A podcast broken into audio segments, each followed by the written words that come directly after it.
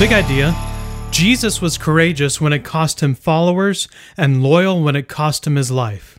Our identity statement I am courageous for the cause of Christ and faithful to his cause, no matter how high the cost. And our memory verse, Luke chapter 6, verse 43 through 45 No good tree bears bad fruit, nor does a bad tree bear good fruit. Each tree is recognized by its own fruit. People do not pick figs from thorn bushes or grapes from briars. A good man brings good things out of the good stored up in his heart, and an evil man brings evil things out of the evil stored up in his heart, for the mouth speaks what the heart is full of. John chapter 6, a little bit of backstory here. At the beginning of John 6, there's the, the feeding of the 5,000, and then after that, Jesus walked across the lake on water to get to the other side. And then in uh, verse 25 is where we pick up a little bit of a, a lengthy passage, so hang with me uh, as we work our way through it. John 6, verse 25. When they found him on the other side of the lake, they asked him, Rabbi, when did you get here?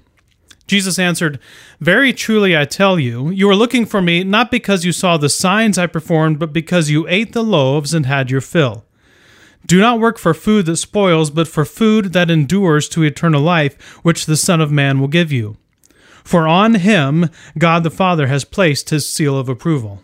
Then they asked him, What must we do to do the works God requires? Jesus answered, The work of God is this, to believe in the one he has sent.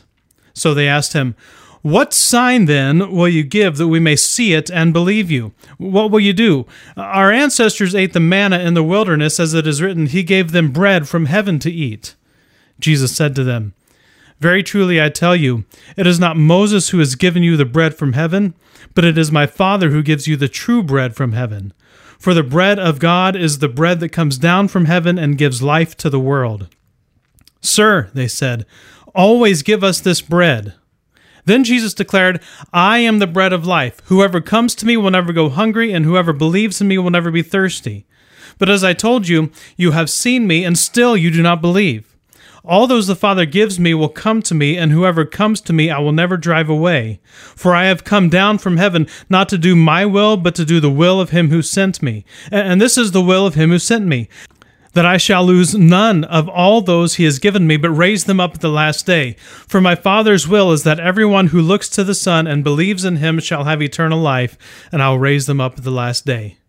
At this, the Jews began to grumble about him because he said, I am the bread that came down from heaven. They said, Is this not Jesus, the son of Joseph, whose father and mother we know? How can he say, I came down from heaven? Stop grumbling among yourselves, Jesus answered. No one can come to me unless the Father who sent me draws them, and I will raise them up at the last day. It is written in the prophets, They will all be taught by God. Everyone who has heard the Father and learned from him comes to me. No one has seen the Father except the one who is from God, only he has seen the Father. Very truly I tell you, the one who believes has eternal life. I am the bread of life. Your ancestors ate the manna in the wilderness, yet they died. But here is the bread that comes down from heaven, which anyone may eat and not die. I am the living bread that came down from heaven. Whoever eats this bread will live forever. This bread is my flesh, which I will give for the life of the world. Then the Jews began to argue sharply among themselves How can this man give us his flesh to eat? Jesus said to them, Very truly I tell you, unless you eat the flesh of the Son of Man and drink his blood, you have no life in you.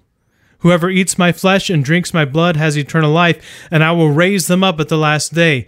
For my flesh is real food, and my blood is real drink. Whoever eats my flesh and drinks my blood remains in me, and I in them. Just as the living Father sent me, and I live because of the Father, so the one who feeds on me will live because of me. This is the bread that came down from heaven. Your ancestors ate manna and died, but whoever feeds on this bread will live forever. He said this while teaching in the synagogue in Capernaum.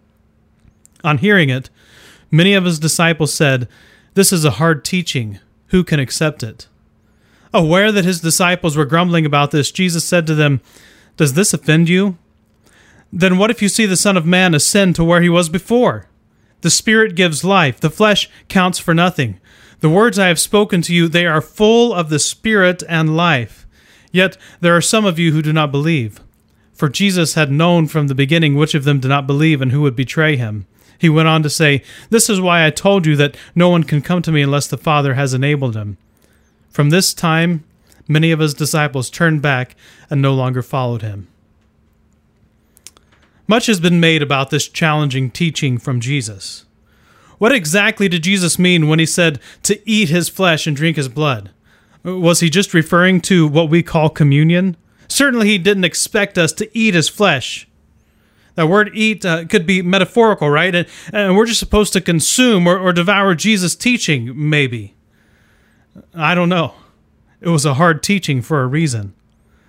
Maybe you know and you can tell me, but, but I can't say with 100% certainty what Jesus was communicating here. I, I can see that he's teaching us to rely on him, and, and instead of trying to keep our flesh alive with bread, we should be keeping our spirit alive by feeding it on Jesus. I understand that.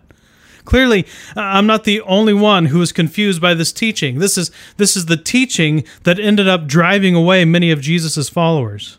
And I don't think it's a coincidence that the people who decided where to add the verse references put John 6 verse 66 where they did. As you know, 666 is a reference to the Antichrist in the book of Revelation. And here we see people choosing to leave Christ to become anti Christ. The sequence of events is remarkable. Jesus feeds the 5,000 with magic bread. The next day, they were asking Jesus what sign he was going to do to prove who he was. The next day.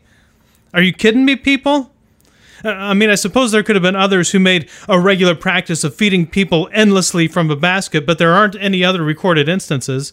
Elisha fed a hundred people in the same way, but not five thousand. Oh, and, and Jesus walked on the water to get across the lake, and they, they seemed to be somewhat dumbfounded by how he got there. Apparently, that wasn't enough. They needed more. Show me more, show me more. But Jesus knew why he was here. He knew why he was there. He, he wasn't here to do tricks. He wasn't God's dog and pony show to impress people into the kingdom. He was here for one thing to give his life as a ransom for many. He knew what was going to happen to his flesh and blood.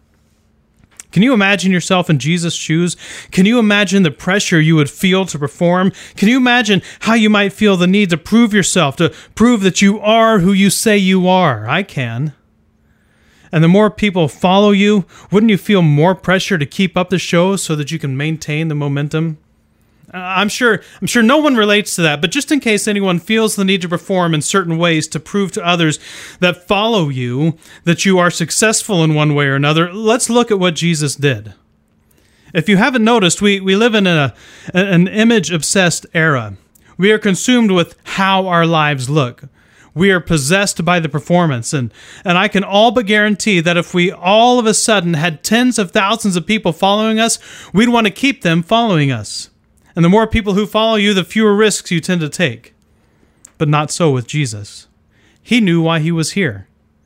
And it was not to puff up his own ego. It was to perform the act that would redeem all of humanity he knew who he was, where he came from, and where he was going. We see that in verse 62. What if you see the Son of Man ascend to where he was before, going back to where he came from? And he was resolute or loyal or faithful in carrying out that duty. He wouldn't let anything get in his way. Equally true, his courage is astounding. Courage means going against the majority opinion in the name of truth. In other words, Jesus had the courage to be disliked.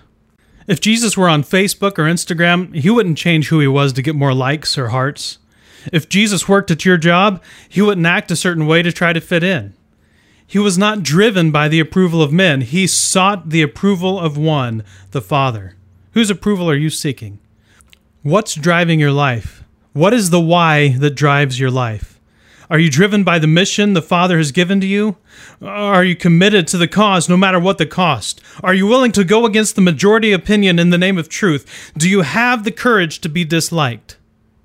Our daily scripture focus is John chapter 6 verse 60 and 66. On hearing it, many of his disciples said, This is a hard teaching. Who can accept it? And verse 66 From this time on, many of his disciples turned back and no longer followed him.